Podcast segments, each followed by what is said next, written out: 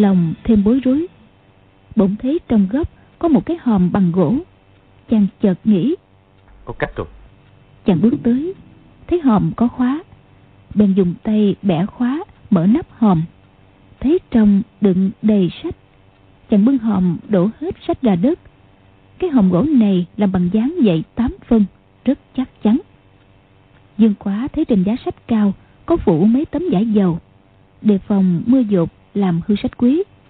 Chàng bèn kéo lấy hai mảnh lót vào bên trong cái hòm mang cái hòm đi trên dây sang bên kia khe rồi trở lại bế tiểu long nữ đi sang cười nói thôi bây giờ chúng mình đi về. Tiểu long nữ thích thú mỉm cười nói chủ ý của chàng hay thật. Dương quá nói cho nàng khỏi lo. Thanh kiếm này có thể đâm thủng mọi vật cứng. Nếu dưới nước có tảng đá ngầm nào chắn cái hòm lại dùng kiếm đâm một nhát là xong. Qua gì sẽ lội thật nhanh để nàng ở trong hòm khỏi bị nghẹt thở. Tiểu long nữ mỉm cười nói ừ, chỉ có một điều là không tốt. Dương quá ngạc nhiên hỏi là cái gì? Tiểu long nữ nói đi theo kiểu này thiếp phải xa cách chàng một hồi lâu. Sau khi sang bên kia khe dương quá nhớ đến bé quách tường đang ở trong hang. Bèn nói ta có mang theo cả cô nương của quách bá bá. Nàng bảo nên làm thế nào? Tiểu long nữ ngẩn người run run nói. Thật sao? Chàng dẫn theo cả cả cô nương của quách đại hiệp nữa à? Dương quá thấy thần sắc rất lạ của nàng thì liền hiểu ý.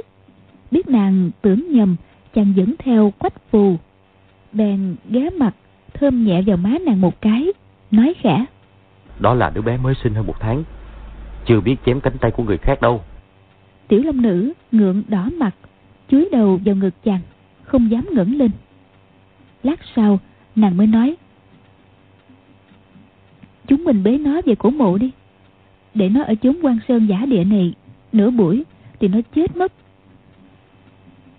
Dương quá nghĩ mình bị dướng trong cung trùng dương khá lâu, không biết bé quách tường ở trong hang có sao không, thì rất lo dội giác cái hòm đặt tiểu long nữ ngồi bên trong lên vai.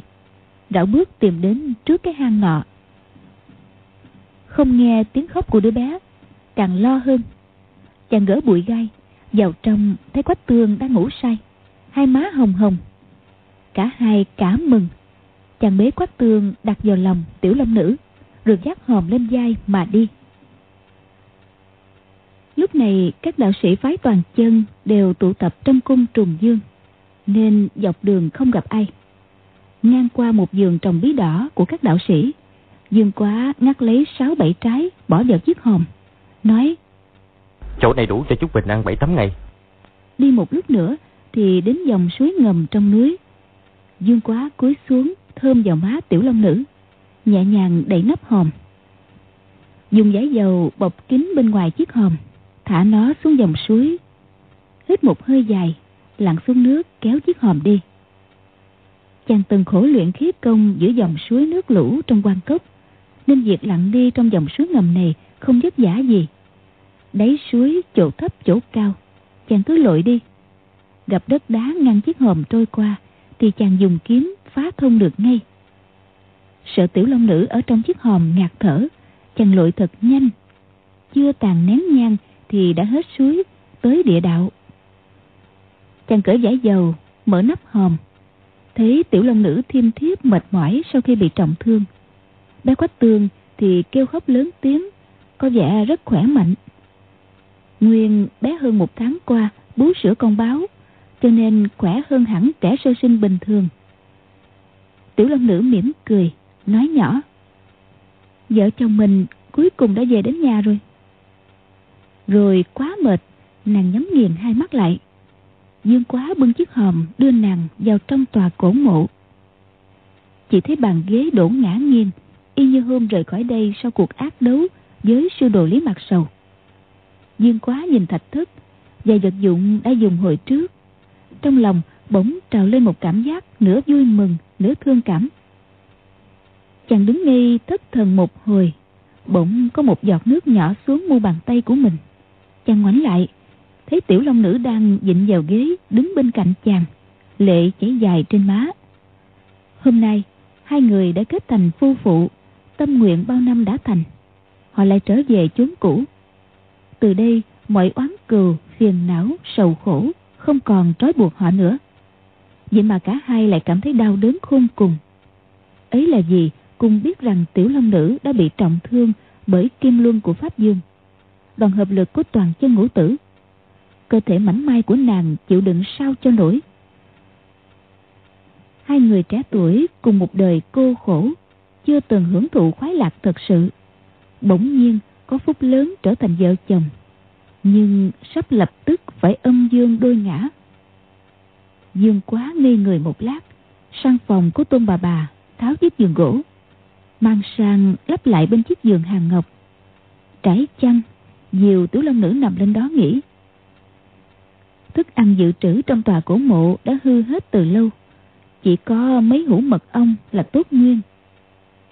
Chàng rót nửa bát mật ong pha với nước sạch, cho tiểu long nữ uống, lại cho bé quách tương uống no. Rồi chàng cũng uống một bát. Chàng nghĩ, mình phải tỏ ra phấn chấn để nàng vui Mình không được để lộ chút nào nỗi đau đớn trong lòng Thế là chàng lấy hai cây nến to Dùng giấy điều bọc bên ngoài Thắp đặt trên bàn Rồi cười nói Đây là đồng phòng hoa chúc của đôi ta. Hai cây nến hồng cháy sáng Thạch thức lập tức bừng bừng hỉ khí. Tiểu Long Nữ ngồi trên giường Thấy người có vết máu, vết bùn đất mỉm cười nói Thiếp thế này chẳng giống cô dâu chút nào. Chợt nhớ điều gì lại nói chàng hãy sang phòng tổ sư ba bà mang cái hộp mạ vàng sang đây cho thiếp dương quá tuy sống trong tòa cổ mộ mấy năm song chàng chưa dám tự tiện bước vào phòng của lâm chiêu anh. Di vật của bà ta chàng cũng không dám đụng tới. Giờ nghe tiểu long nữ nói như thế bèn cười đáp. Lệnh của phu nhân xin làm ngay. Ở đầu giường chàng thấy có mấy cái hộp. Chàng cầm cái mạ vàng vẽ qua trang nhã nhất lên. Nó không nặng lắm cũng không có khóa mang sang cho tiểu long nữ tiểu long nữ nói, nghe tôn bà bà bảo đây là cái hộp nữ trang của tổ sư bà bà. Vì tổ sư bà bà không lấy chồng, cho nên hoàn toàn không động tới. Dương quá nhìn cái hộp trang trí mỹ lệ, nhưng trong cái vui cảm thấy một nỗi thê lương vô hạn. Chàng đặt cái hộp trên chiếc giường hàng ngọc, Mở nắp ra, Thấy bên trong quả nhiên có mấy thứ trang điểm của cô dâu, Như mũ phượng đính ngọc Khăn hồng trùm đầu, Bộ quần áo lụa đỏ, Món nào cũng thuộc loại thượng đẳng. Tôi để lâu mấy chục năm, Trông vẫn nhiều mới. Tiểu Long Nữ nói, Chàng lấy ra cho thiếp xem với. Dương quá lấy từng món trong hộp ra. Bên dưới bộ quần áo Có một cái hộp đựng lược và son phấn. Một hộp đựng trang sức. Mở ra, cả hai thấy có đủ trăm cài tóc ngọc đeo tay đẹp long lanh. Giá trị ngần nào không biết. Chỉ biết được chế tác tinh xảo nhã nhặn đầy tâm huyết. Tiểu long nữ mỉm cười nói thiếp trang điểm như một cô dâu được chăng? Dương quá nói hôm nay nàng mệt rồi hãy nghỉ một đêm ngày mai hãy trang điểm. Tử Long Nữ lắc đầu, nói Không, hôm nay là ngày lành, thành thân của hai ta. Thiếp thích làm cô dâu. Hôm ở tuyệt tình cốc, công tung chỉ muốn thành hôn với thiếp. Thiếp đâu có trang điểm. Dương quá mỉm cười nói Thì bây giờ không thể gọi là thành hôn được Bởi chỉ có mình lão ta vọng tưởng mà thôi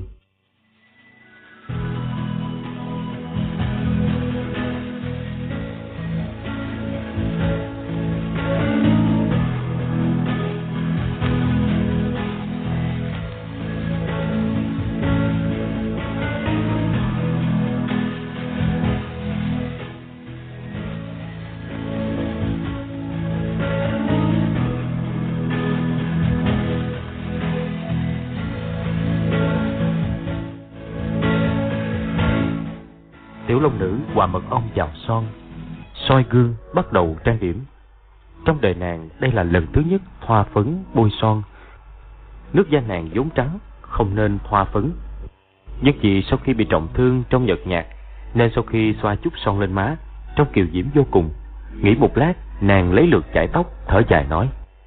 thấy muốn dấn tóc, nhưng không biết cách. Chàng có biết dấn tóc hay không? Dương quả đáp. Không biết, nàng cứ để tóc tự nhiên, cũng trông đã đẹp lắm rồi. Thật sao? Nàng đặt cái lược xuống, đeo bông tai, cài trâm, đeo hai cái vòng ngọc ở cổ tay. Dưới ánh nến hồng, trong diễm lệ vô sông.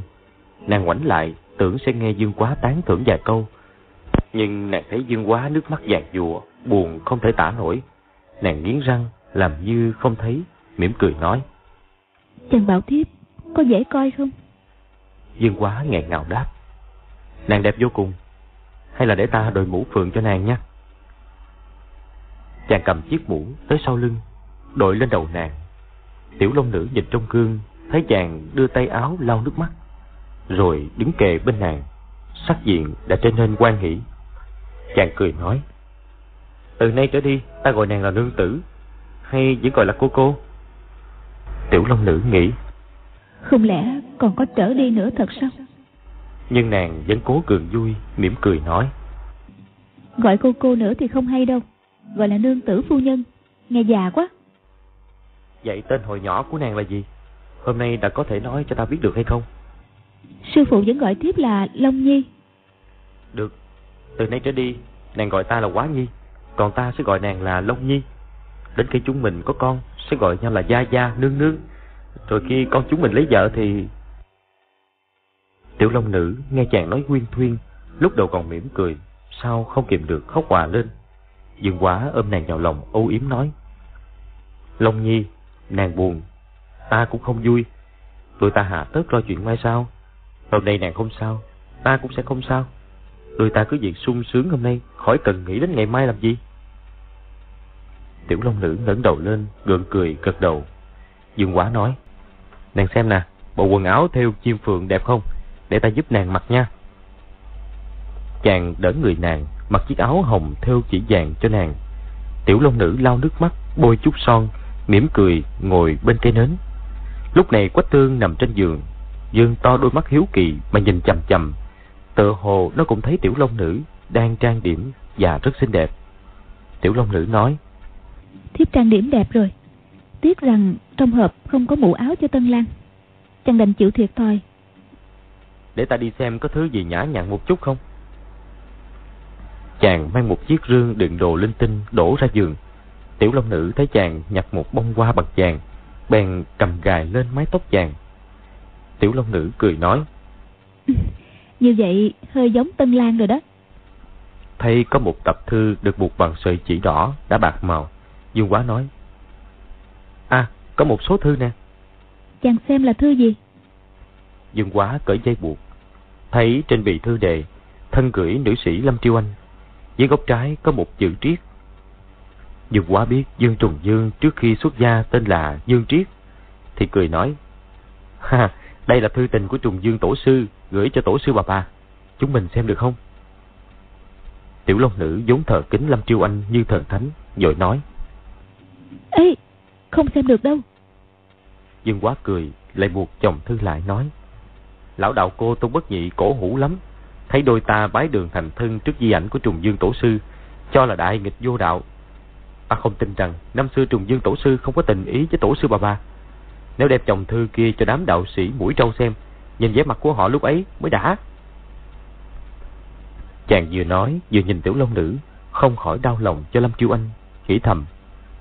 Tổ sư bà bà sống một mình trong cổ mộ chắc không chỉ một lần mặc thử bộ đồ cưới kia đôi ta may mắn hơn tổ sư bà bà rất nhiều. Tiểu Long Nữ nói Đúng vậy. Đôi ta may mắn hơn tổ sư bà bà. Sao chàng không vui lên? Ừ ha. Đột nhiên chàng cười hỏi Ta không hề nói ra Sao nàng đoán đúng tâm tư của ta vậy? Thiếp không đoán trúng tâm tư của chàng Thì làm sao xứng làm vợ của chàng? Dương quá ngồi ở mép giường Dùng tay trái ôm nhẹ nàng vào lòng Hai người sung sướng khó nói nên lời những mong thời khắc này vĩnh viễn ngừng trôi. Họ ngồi dựa vào nhau một hồi lâu không nói. Sau đó hai người cùng ngó về phía chồng Thư một cái, rồi nhìn nhau cười, ánh mắt lộ vẻ tinh nghịch. Tôi biết đó là tâm sự riêng của tiên sư, vẫn không nén nổi tính hiếu kỳ. Dương Quá nói, Chúng mình chỉ xem một bức thư thôi, được không? Tiểu Long Nữ mỉm cười nói. Thiếp cũng muốn biết một chút. Phải rồi, chúng mình chỉ xem một bức thư thôi. Dương quá mừng rỡ, cởi sợi chỉ buộc. Tiểu Long Nữ nói. Nếu chàng thấy trong thư có câu khiến người ta rất đau lòng, thì đừng đọc cho thiếp nghe. Dương quá lập ngừng. Ừ, được rồi. Chàng nghĩ Dương Lâm, hai người có tình lý với nhau mà không lấy được nhau. Chỉ sợ lời lẽ trong thư phần nhiều là sầu khổ. Có lẽ không nên đọc thì hơn. Tiểu Long Nữ nói. Chàng đừng ngại, không chừng toàn viết chuyện vui đó. Dương Quá lấy một bức thư ra đọc. Anh muội hôm qua quân ta cùng bọn thác tử giao phong trên đồi ác ba, xa vào ổ mai phục của địch, bị mất 400 người.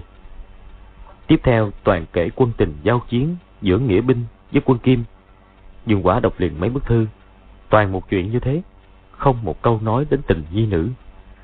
Dương Quá thở dài nói, vị trùng dương tổ sư, cố nhiên là đứng Nam Nhi đại trưởng phu, chỉ lấy quân quốc làm trọng.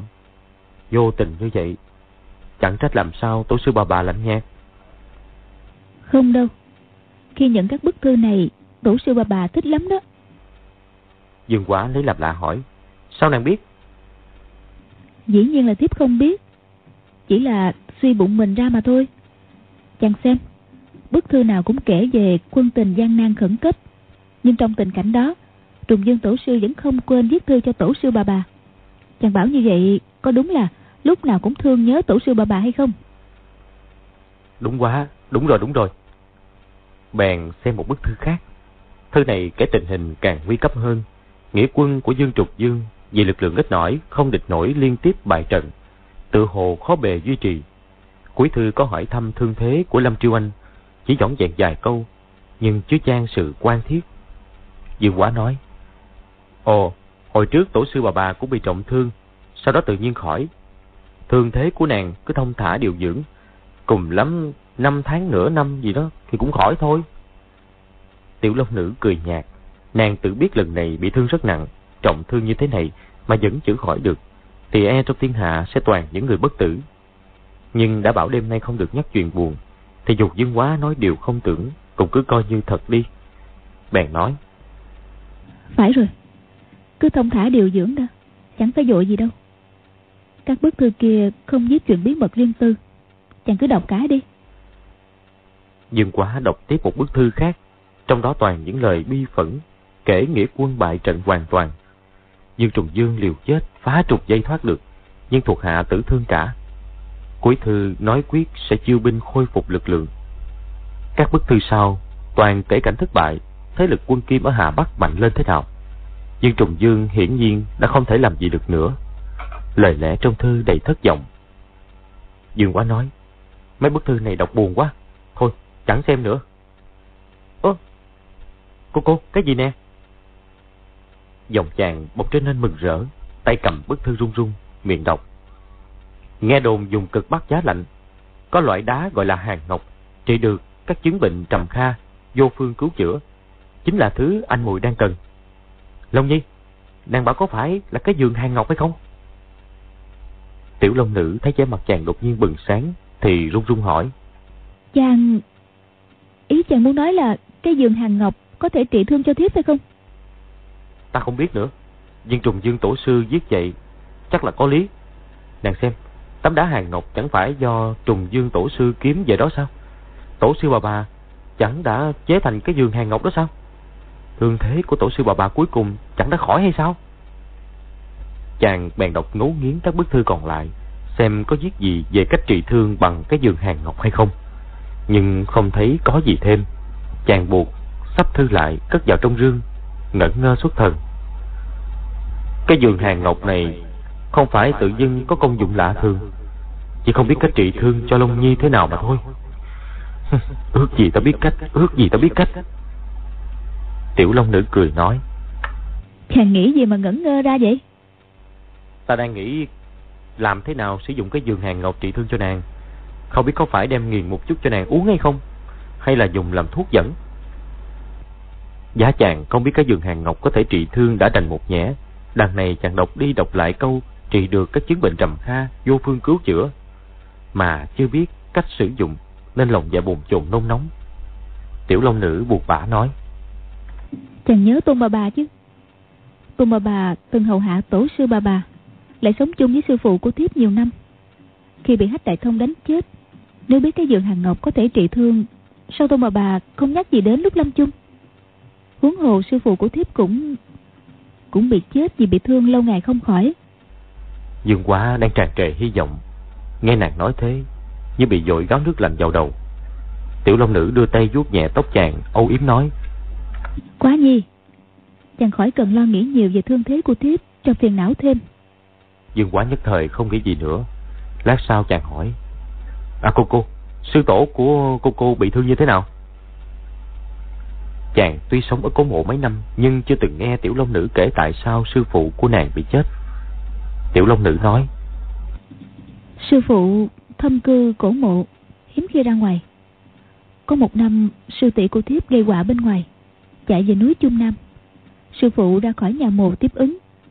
Cuối cùng bị địch nhân ám toán. Sư phụ chịu thiệt, nhưng cứu được sư tỷ của thiếp về coi như xong. Không hơn thua với tên ác nhân kia nữa. Ai dè, tên ác nhân được đằng chân lân đằng đầu. Ít lâu sau lại đến cửa mộ khiêu chiến. Sao còn xông vào trong mộ. Sư phụ không địch nổi hắn, suýt nữa thì đóng sập cửa mộ cùng chết chung với hắn.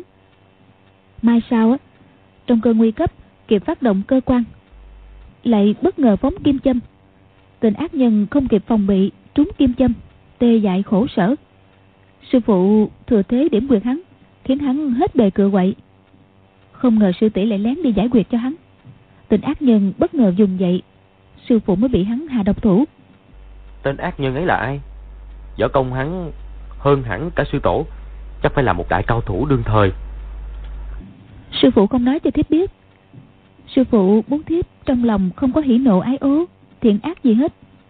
Bảo rằng nếu nói cho thiếp biết danh tính tên ác nhân, e rằng mai sau thiếp sẽ đi tìm hắn trả thù. Ồ, sư tổ quả là người tốt.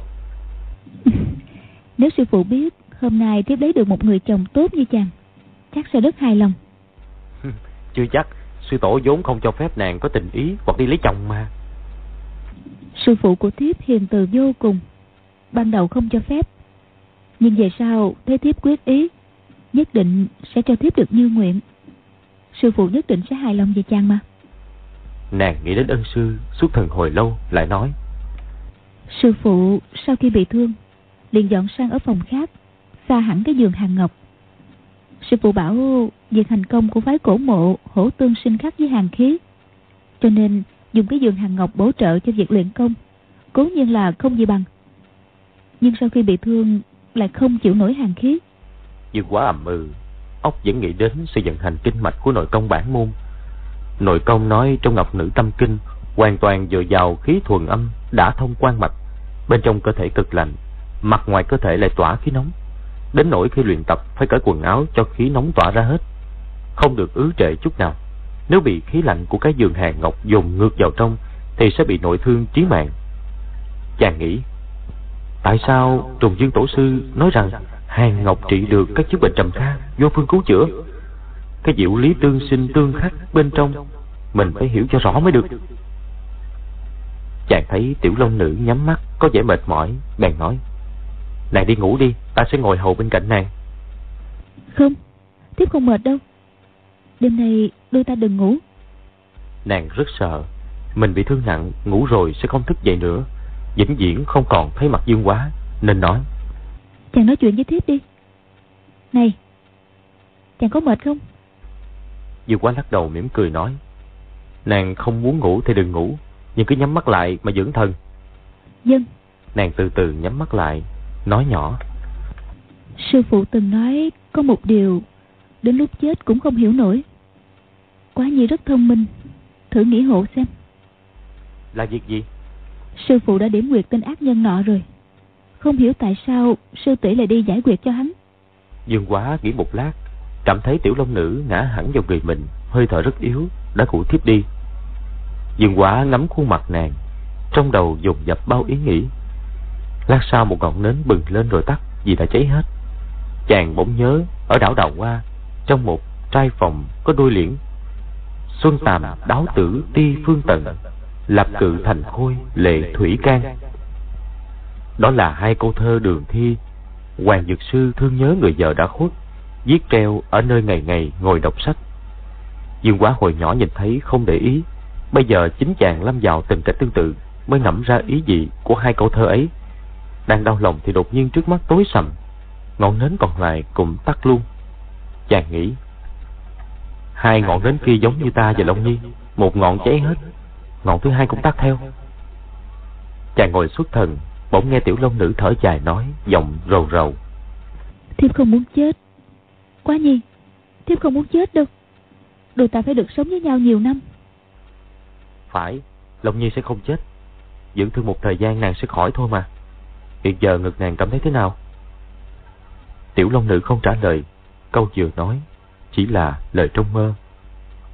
Dư quá sờ tay lên trán nàng, thấy nóng rực. Chàng vừa luống cuốn, vừa đau đớn nghĩ. Lý mặt sầu tan ác đa đoan. Lúc này vẫn còn sống yên lành. Long Nhi suốt đời chưa từng làm một việc gì hại người. Sao lại phải chết yểu? Trời kia có mắt hay không vậy? Chàng vốn không biết sợ trời sợ đất gì hết, thích gì làm nấy. Nhưng hiện tại lâm vào cảnh tuyệt vọng, bàng hoàng vô kế khả thi. Chàng nhẹ nhàng đặt tiểu long nữ nằm xuống giường, rồi quỳ xuống đất, lầm rầm khấn. Lạy trời từ bi, phù hộ độ trì cho Long Nhi khỏe lại. Con xin, con nguyện làm... Để tiểu long nữ được sống, có việc gì mà chàng không sẵn sàng làm cái chứ? Chàng đang khấn, thì nghe tiểu long nữ nói. Là Âu Dương Phong. Tôn bà bà bảo nhất định là Âu Dương Phong. Quá nhi, quá nhi, chàng đâu rồi? Nàng đột nhiên quảng hốt gọi to và ngồi dậy. Dương quá dội ngồi lên mép giường cầm tay nàng nói. Cô cô, quá nhi đây, quá nhi đây. Trong giấc mơ, Tiểu Long Nữ cảm thấy thân mình không có chỗ dựa, choàng tỉnh. Thấy Dương Quá vẫn ngồi bên cạnh thì rất mừng. Dương Quá nói, nàng yên tâm, suốt đời ta sẽ không xa nàng. Sau này nếu ra khỏi cổ mộ, ta cũng sẽ không rời nàng nửa bước. Thế giới bên ngoài quả nhiên có nhiều thứ lạ hơn ở đây. Nhưng ra ngoài đó, thiếp sợ lắm. Hiện tại đôi ta cũng chẳng có gì phải sợ. Vài tháng nữa nàng khỏe lại rồi. Đôi ta sẽ cùng đi xuống phương Nam. Nghe đồn dùng lĩnh Nam quanh năm ấm áp như mùa xuân, hoa nở không tàn, lá xanh không rụng. Đôi ta cũng khỏi cần sử dụng quyền kiếm. Chỉ việc làm ruộng, nuôi gà nuôi vịt, sinh một đàn con. Nàng bảo như vậy có thích hay không? Tiểu Long Nữ mơ màng nói nhỏ. Vĩnh viễn khỏi cần sử dụng quyền kiếm nữa. Thế thì hay quá. Không ai đến gây sự với đôi ta hết. Đôi ta cũng không phải đánh nhau với ai. Chỉ việc làm ruộng, nuôi gà, nuôi vịt. Ôi, nếu thiếp có thể sống. Đột nhiên hai người cùng thả hồn bay xuống phương Nam xa xôi đầy ánh nắng. Tưởng chừng như họ ngửi mùi hoa thơm, nghe tiếng gà con, tiếng vịt con kêu rộn ràng. Tiểu Long Nữ không thức thêm được nữa, lại mơ mơ màng màng tiếp đi. Song nàng không muốn ngủ, nói. Thiếp không muốn ngủ. Chàng nói chuyện với thiếp đi. Nàng vừa nói mớ, nhắc đến Âu Dương Phong là chuyện gì vậy? Thiếp nhắc đến Âu Dương Phong à? Thiếp đã nói gì? Nàng bảo Tôn bà bà nói nhất định là Âu Dương Phong. Tiểu Long Nữ nghe nhắc liền nhớ lại nói. Phải rồi. Tôn bà bà nói kẻ đã thương sư phụ nhất định là tay độc Âu Dương Phong. Tôn bà bà nói trên thế gian chỉ có vài kẻ có thể đã thương sư phụ mà trong số đó kẻ tệ hại nhất là Âu Dương Phong. Sư phụ thiếp đến chết cũng không chịu nói ra danh tính tên ác nhân kia. Tôn bà bà có hỏi có phải là Âu Dương Phong không? Sư phụ chỉ lắc đầu, mỉm cười rồi tắt thở luôn. Cái lão Âu Dương Phong đó là nghĩa phụ của chàng thì phải. Lão ta võ công cao cường, chẳng trách sư phụ không địch nổi lão ta. Nay nghĩa phụ ta đã chết, sư tổ và tôn bà bà đã chết, trùng dương tổ sư và tổ sư bà bà cũng đã qua đời. Mọi quán thù ân ái đều được ông trời xóa sạch. Sư tổ trước sau không chịu nói ra danh tính nghĩa phụ ta. Đột nhiên chàng kêu to. À, thì ra là vậy. Chàng bảo sao? Nghĩa phụ ta bị sư tổ điểm quyệt, không phải được Lý Mặt Sầu giải quyết, mà là sư tổ điểm không trúng quyệt. Làm gì có chuyện điểm không trúng quyệt chứ? Thủ pháp điểm quyệt của sư phụ cao minh vô cùng. Nghĩa phụ ta có một môn võ công kỳ diệu độc nhất vô nhị trong thiên hạ. Đó là có thể nghịch hành kinh mạch toàn thân. Một cái kinh mạch nghịch hành Mà quyệt đạo đều thay đổi vị trí Điểm trúng cũng quá thành điểm cho ta. Có chuyện kỳ quá như vậy nữa hả? Ta làm thử cho nàng xem nha. Chàng đứng dậy Chống tay trái xuống đất Lộn ngược người theo kiểu trồng cái chuối Đi một vòng hít thở vài cái Đột nhiên nhảy bật dậy Dùng đỉnh đầu hút thẳng vào góc nhọn cái bàn Để trước gương. Tiểu Long Nữ hoảng sợ kêu Ôi chao cẩn thận. Chỉ thấy Quyệt Bách Hội ở đỉnh đầu chàng Đã đụng mạnh vào góc nhọn cái bàn đá. Quyệt Bách Hội nằm trên đỉnh đầu Là giao điểm hai đường. Một đường chạy từ mép tóc giữa trán Ra mép tóc giữa gáy. Đường kia từ chót tay phải Qua đầu sang chót tay trái Quyệt này còn là giao điểm của quyệt Thái Dương với mạch đốc. Y gia ví nó như là sao bắc cực trên trời, Nên có câu, Bách hội ứng thiên, Toàn cơ ứng nhân, Dũng tuyền ứng địa. Tức đại quyệt tam tài Là đại yếu quyệt Dương quả hút thẳng quyệt bách hội vào góc nhọn bàn đá, Mà chàng chẳng bị sao cả. Hãng nhiên đứng lên, Cười hì hì nói, Đó nàng xem, Nghịch thành kinh mạch, Mọi quyệt đều thay đổi vị trí. Tiểu Long Nữ lấy làm lạ nói Thật là cổ quái. Vậy mà chàng vẫn nghĩ ra được. Dương quả vừa hút đầu Tuy không gây tổn thương quyệt đạo Nhưng hao tốn sức lực Đầu óc không tránh khỏi mơ hồ. Tưởng chừng vừa nghĩ ra một chuyện rất hệ trọng. Nhưng đó là chuyện gì Thì không nói ra được. Tiểu Long Nữ thấy chàng ngơ ngơ ngẩn ngẩn Thì cười nói. Chàng ngốc Thử nhẹ một chút cũng được rồi. Ai lại đi hút mạnh như vậy chứ? Có đau lắm không? Dương quá không trả lời Xua tay bảo nàng đừng nói Toàn thần chăm chú suy nghĩ, Nhưng trong đầu óc như có một cái gì mơ hồ chưa nhìn rõ.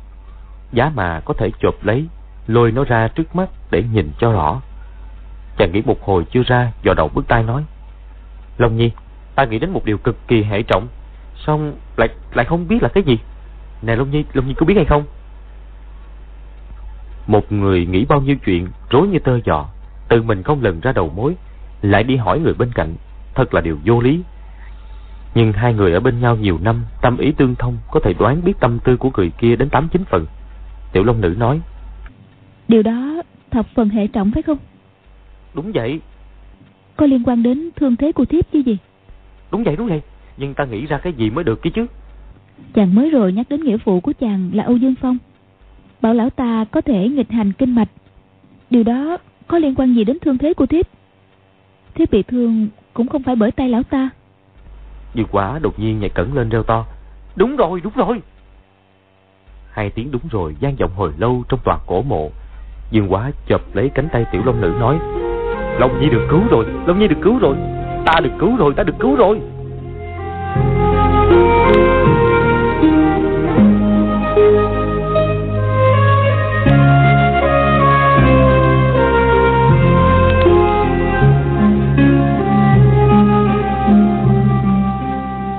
Kêu mấy lần, Mừng quá bắt khóc, Không nói được nữa. Tiểu Long Nữ thấy chàng như vậy, Cũng lây niềm vui của chàng Mà ngồi dậy. Dương Quá nói, Long Nhi, nàng nghe ta nói, Hiện tại nàng bị trọng thương không thể vận hành Ngọc Nữ Tâm Kinh bản môn, Cho nên thương thế không đỡ. Nhưng nàng có thể nghịch hành kinh mạch để trị thương. Cái giường hàng ngọc chính là vật bổ trợ tuyệt vời. Tiểu Long Nữ như ngộ ra lẩm bẩm, Nghịch hành kinh mạch? Cái giường hàng ngọc Dương Quá mừng rỡ nói Nàng bảo có đúng là duyên trời hay không? Nàng luyện ngược Ngọc Nữ Tâm Kinh là được. Vừa may có cái giường hàng ngọc. Tiểu Long Nữ mơ mơ hồ hồ nói Thiếp vẫn chưa thật rõ. Ngọc Nữ Tâm Kinh thuận hành là chí âm Còn nghịch hành là thuần dương.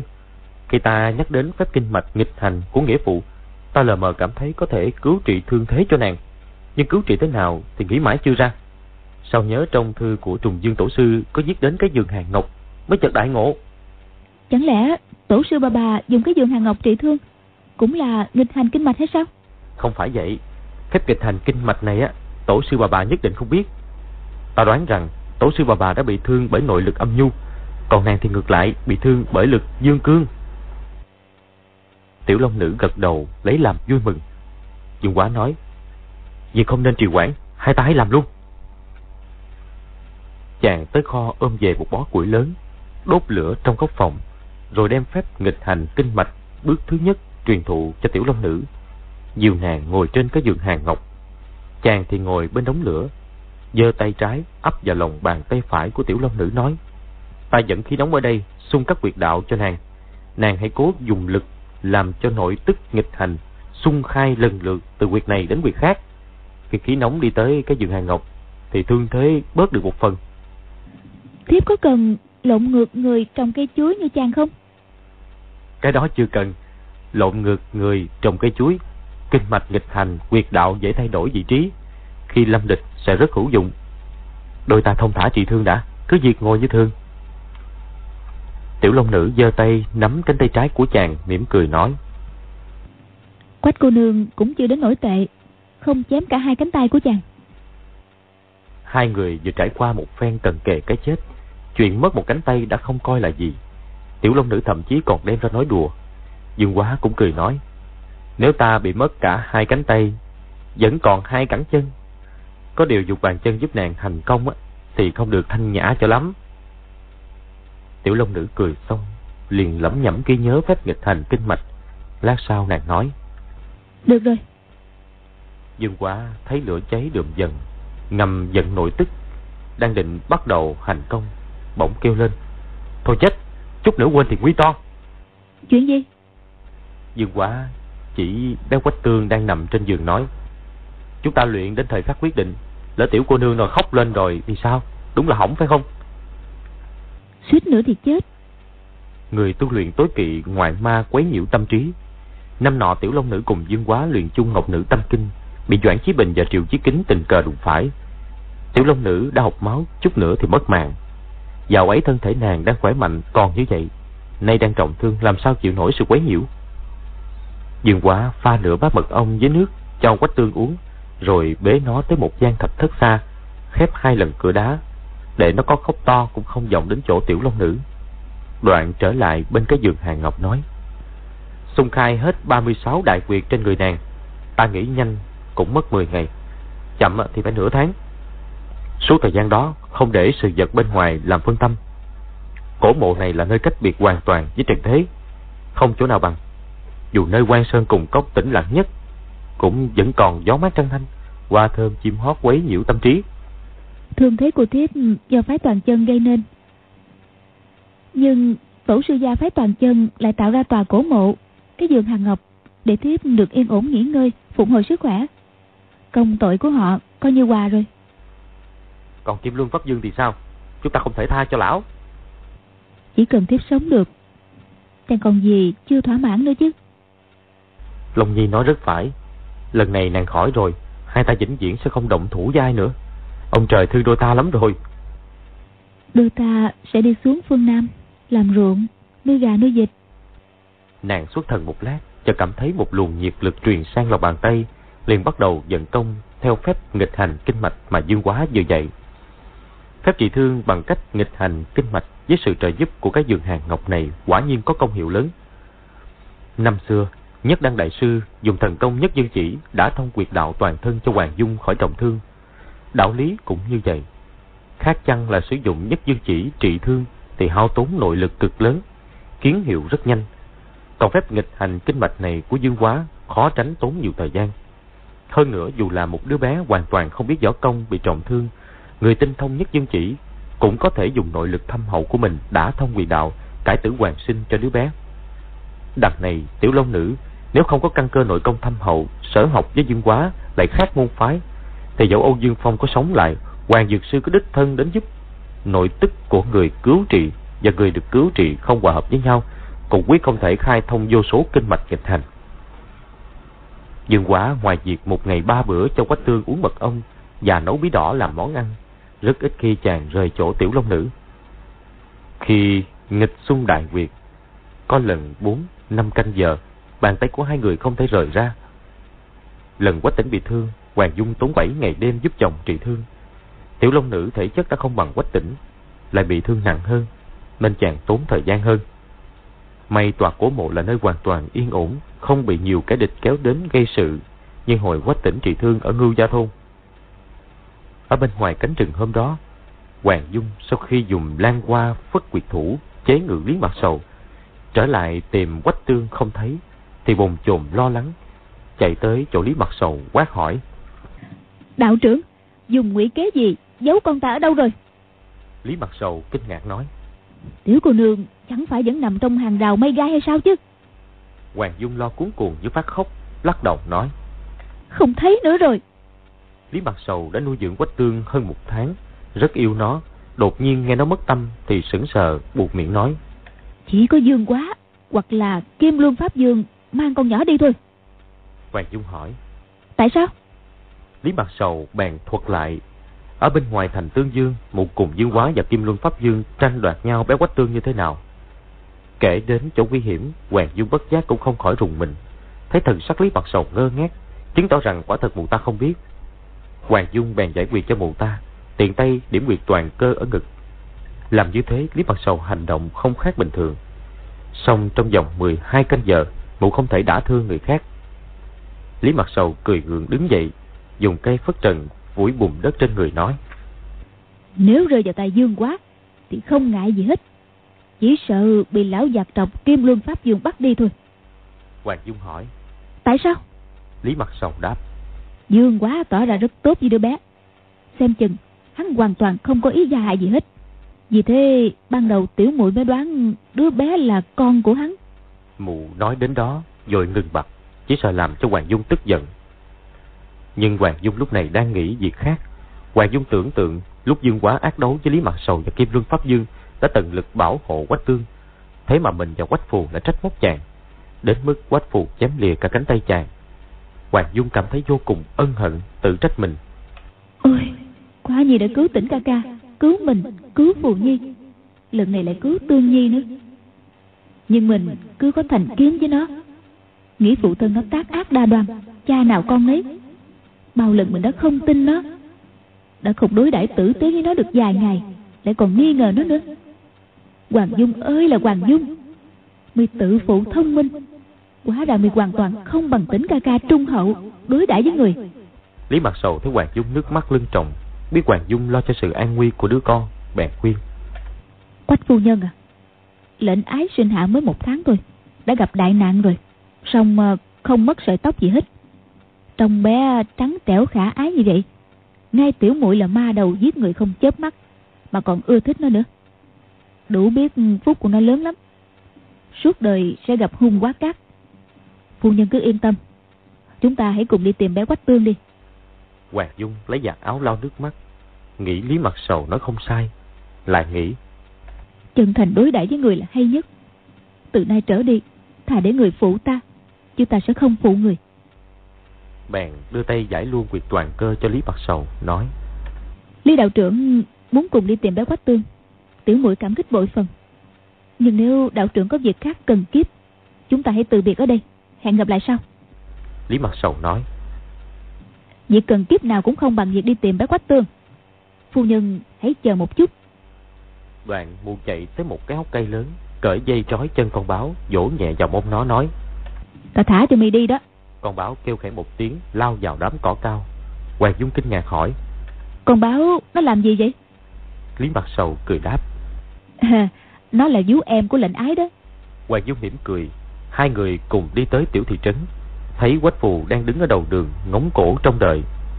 Nhìn thấy Hoàng Dung nàng mừng rỡ chạy lại Nói Mẹ Mũi mũi đã bị Nói chưa hết câu Nhìn rõ người đi sau mẹ là Lý Mặt Sầu Thì không khỏi cả kinh. Nàng từng giao đấu với Lý Mặt Sầu Vẫn nghe huynh đệ họ võ nhắc đến mối thù mẹ họ bị giết. Nàng từ lâu đã coi Lý Mặt Sầu là kẻ độc ác nhất trên thế gian. Hoàng Dung nói Lý đạo trưởng sẽ giúp chúng ta đi tìm tiểu muội của ngươi Ngươi bảo mũi mũi bị sao? Quách phù nói. Mũi mũi đã bị Dương Quá mang đi. Nhất định còn cướp cả con tiểu hồng mã của con nữa. Mẹ nhìn thanh kiếm này mà xem. Rồi giơ thanh kiếm cong veo ra, nói. Hắn dùng ống tay áo rỗng, phẩy một cái. Thanh kiếm văng vào tường, bị cong đi như thế này nè. Hoàng Dung và Lý Mặt Sầu cùng nói. Dùng ống tay áo à? Quách phù nói. Dạ, đúng là tà môn mà. Không ngờ hắn lại học được yêu pháp Hoàng Dung và Lý Mặt Sầu nhìn nhau, cùng kinh hãi. Cả hai hiểu rằng một người luyện nội lực đến cảnh giới cực cao, hoặc có thể biến giải lụa thành cây gậy, lấy nhu đánh cương. Xong phải gặp được minh sư có thiên tư dị thường. Chỉ ít phải luyện nội công ba bốn mươi năm. Đàn này dương quá còn ít tuổi, đạt tới cảnh giới ấy thật hiếm có. Hoàng Dung nghe bảo Quách Tương bị dương quá mang đi, thì đỡ lo hẳn. Lý Mặt Sầu thì nghĩ. Tên tiểu tử, công phu luyện đến bước này, nhất định là nhờ nắm được ngọc nữ tâm kinh của sư phụ ta. Bây giờ, ta có Quách Phu Nhân đi cùng, ta giúp Quách Phu Nhân giành lại đứa bé. Quách Phu Nhân giúp ta đoạt ngọc nữ tâm kinh. Ta là đệ tử bổn phái. Sư muội tuy được sư phụ yêu mến, nhưng sư muội liên tiếp vi phạm môn quy. Tâm kinh sao có thể để lọt vào tay nam tử? Mụ nghĩ thế và cảm thấy phấn chấn hẳn lên. Hoàng Dung hỏi rõ hướng đi của Dương Quá, nói. Phù Nhi, ngươi cũng không cần về đảo Đào Hoa nữa. Hãy theo ta đi tìm Dương Đại ca. Quách Phù cảm mừng nói. Hay quá! Nhưng nghĩ nếu gặp Dương Quá, nàng lại hết sức ngượng ngùng. Hoàng Dung nặng mặt nói. Khi gặp lại Dương Đại ca, bất kể Dương Đại ca có giận ngươi hay là không, ngươi cũng phải thành khẩn mà tạ tội với Dương Đại ca. Nghe chưa? Quách Phù trong bụng không phục, nói. Để làm gì? Chẳng phải hắn đã cướp muội muội đi đó sao? Hoàng Dung kể sơ những lời nghe được từ Lý Mặt Sầu nói. Dương đại ca nếu có ý xấu, muội tử của ngươi còn sống được đến hôm nay sao? Hơn nữa, cái phất ống tay áo của Dương đại ca nếu không nhằm vào thanh kiếm mà vào đầu của ngươi, ngươi sẽ ra sao rồi? Quách phù nghe mẹ nói vậy không khỏi rùng mình nghĩ thầm. Không lẽ hắn thủ hạ lưu tình thật à? Nàng từ bé được mẹ nuông chiều nên cố cãi. Hắn ôm muội muội phóng về hướng Bắc, chẳng phải là đến tuyệt tình cốc thì còn đi đâu? Hoàng Dung lắc đầu nói. Không, Dương đại ca nhất định sẽ đến núi Trung Nam. Quách phù biểu môi nói. Mẹ còn bên hắn nữa. Nếu quả thật á, hắn có hảo ý, sao hắn không mang muội muội về thành Tương Dương, giao cho chúng ta, lại mang đến núi Trung Nam chứ? Hoàng Dung thở dài. Ngươi cùng Dương đại ca lớn lên từ nhỏ, mà ngươi vẫn không hiểu tính khí của Dương đại ca sao? Hắn vốn tâm cao khí ngạo, không chịu để kẻ khác sỉ nhục. Tự dưng lại bị ngươi chém mất một cánh tay nữa. Lấy mạng người thì hắn không nỡ, nhưng bỏ qua thì không đâu. Cho nên hắn mới mang mũi tử của ngươi đi, để chúng ta lo cuốn cuồng lên. Ít ngày sau hắn nguôi giận rồi, sẽ tự mang bé quách tương về cho chúng ta. Hiểu chưa? Tại con mà Dương Đại ca bắt trộm mũi tử của người mang đi đó. Hoàng Dung đến phàn điếm ban nãy, mượn giấy bút viết mấy chữ, đưa hai lạng bạc, nhờ điếm tiểu nhị mang tới thành Tương Dương cho quách tỉnh. Điếm tiểu nhị nói, Quách Đại Hiệp đánh giặc, bảo vệ trăm họ. Đúng là Phật sống của dặn nhà. Tiểu nhân được làm chút gì cho Quách Đại Hiệp đã là niềm vinh hạnh lớn lao. Nói thế nào y cũng không chịu nhận bà nhận bức thư hăm hở đi ngay. Quách Phù thấy bá tính kính nể phụ thân mình như vậy trong bụng rất đắc ý. Ba người liền mua ngựa, khởi hành đi đến núi Trung Nam. Quách Phù không ưa lý mặt sầu, dọc đường hầu như không trò chuyện với mụ ta. Bất đắc dĩ phải nói, thì sắc mặt nàng rất lạnh nhạt. Ngày đi đêm nghỉ, dọc đường vô sự. Chiều hôm nay, ba người đang cưỡi ngựa đi. Đột nhiên có người phóng ngựa chạy ngược lại. Quách phù kêu lên. À, là con tiểu hồng mã của Hài Nhi, là... Tiếng kêu chưa dứt, con tiểu hồng mã đã phi đến trước mặt. Con ngựa nhận ra chủ nhân, không đợi nàng giơ tay giữ cương, đã dừng phát lại, ngẩng cổ hí lên vui mừng. Quách phù nhìn người cưỡi con tiểu hồng mã là hắc y thiếu nữ mình từng gặp và từng sánh vai giao đấu với Lý Mặt Sầu, chính là Hoàng Nhan Bình. Chỉ thấy Hoàng Nhan Bình tóc rối tung, mặt tái nhợt, dễ quảng hốt. Quách phù nói: "Hoàng Nhan tỷ tỷ, tỷ tỷ làm sao vậy?" Hoàng Nhan Bình giơ tay chỉ con đường phía sau nói: "Mau, mau!" Đột nhiên lão đảo ngã ngựa, Quách phù đỡ nàng ta dậy nói với mẹ: "Mẹ, đây là Hoàng Nhan tỷ tỷ nè. Rồi trừng mắt nhìn Lý Mặt Sầu một cái. Hoàng Dung hỉ. Nó cưỡi con tiểu hồng mã phi nhanh.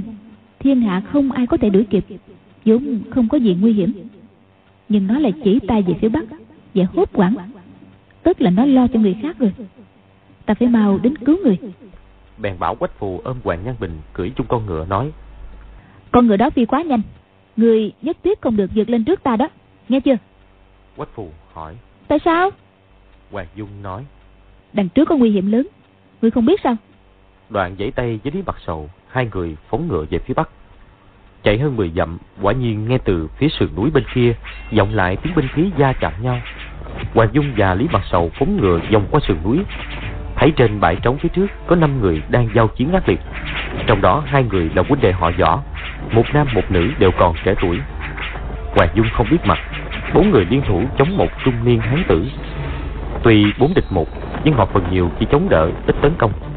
Huynh đệ họ võ đều đã bị thương, chàng thiếu niên múa kiếm chống đỡ hầu hết chiêu số của hán tử gần đó có một người đang nằm dưới đất miệng không ngớt kêu la chính là võ tam thông hoàng dung thấy gã hán tử tay trái cầm một thanh đại đao vàng chóe tay phải cầm một thanh kiếm đen và nhỏ chiêu số kỳ ảo bình sinh chưa gặp. Nếu mình không xuất thủ huynh đệ họ võ ắt gặp đại nguy bèn nói với lý mặt sầu. Hai gã thiếu niên kia là đồ nhi của tiểu muội. Lý mặt sầu cười khẩy nghĩ Mẫu thân của chúng là do ta giết mà. Ta há còn biết chúng là ai sao? Mụ thấy trung niên hán tử gió công cao cường Lạ lùng Nhân vật này chưa từng gặp trên giang hồ. Mụ thầm kinh ngạc mỉm cười nói Cho mi nghĩ này cây phất trần được rút ra Hoàng Dung cũng đã cầm cây gậy trúc trong tay Hai người từ hai bên tả hữu cùng xông vào Cây phất trần của Lý Mặt Sầu tấn công thanh hắc kiếm Cây gậy trúc của Hoàng Dung thì công kích thanh kim đao Trung niên hán tử chính là cốc chủ tuyệt tình cốc công tôn chỉ. Hắn đột nhiên thấy có hai thiếu phụ xinh đẹp cùng xông tới tấn công mình thì lòng rung động. Lý mặt sầu kêu một, cây phất trần xuất chiêu, mụ kêu hai. Thì ra mụ ngầm thi thố với Hoàng Dung, xem ai đánh rơi binh khí khỏi tay đối phương trước. Nhưng mụ đếm đến mười mà công tôn chỉ vẫn công thủ như thường. Chàng thiếu niên đâm liền ba kiếm phía sau lưng công tôn chỉ. Kiếm thế rất hiểm, công tôn chỉ không đỡ nổi mà nhảy giọt hơn một trường về phía trước thoát ra khỏi dòng dây. Nghĩ bụng nếu đấu tiếp, nhất định hắn sẽ bị thua. Bèn đưa mắt nhìn Hoàng Dung và Lý Mặt Sầu một cái nghĩ. Ở đâu ra hai nữ tướng lợi hại và xinh đẹp thế không biết. Hắn gõ đao kiếm vào nhau con một tiếng, bay người tới.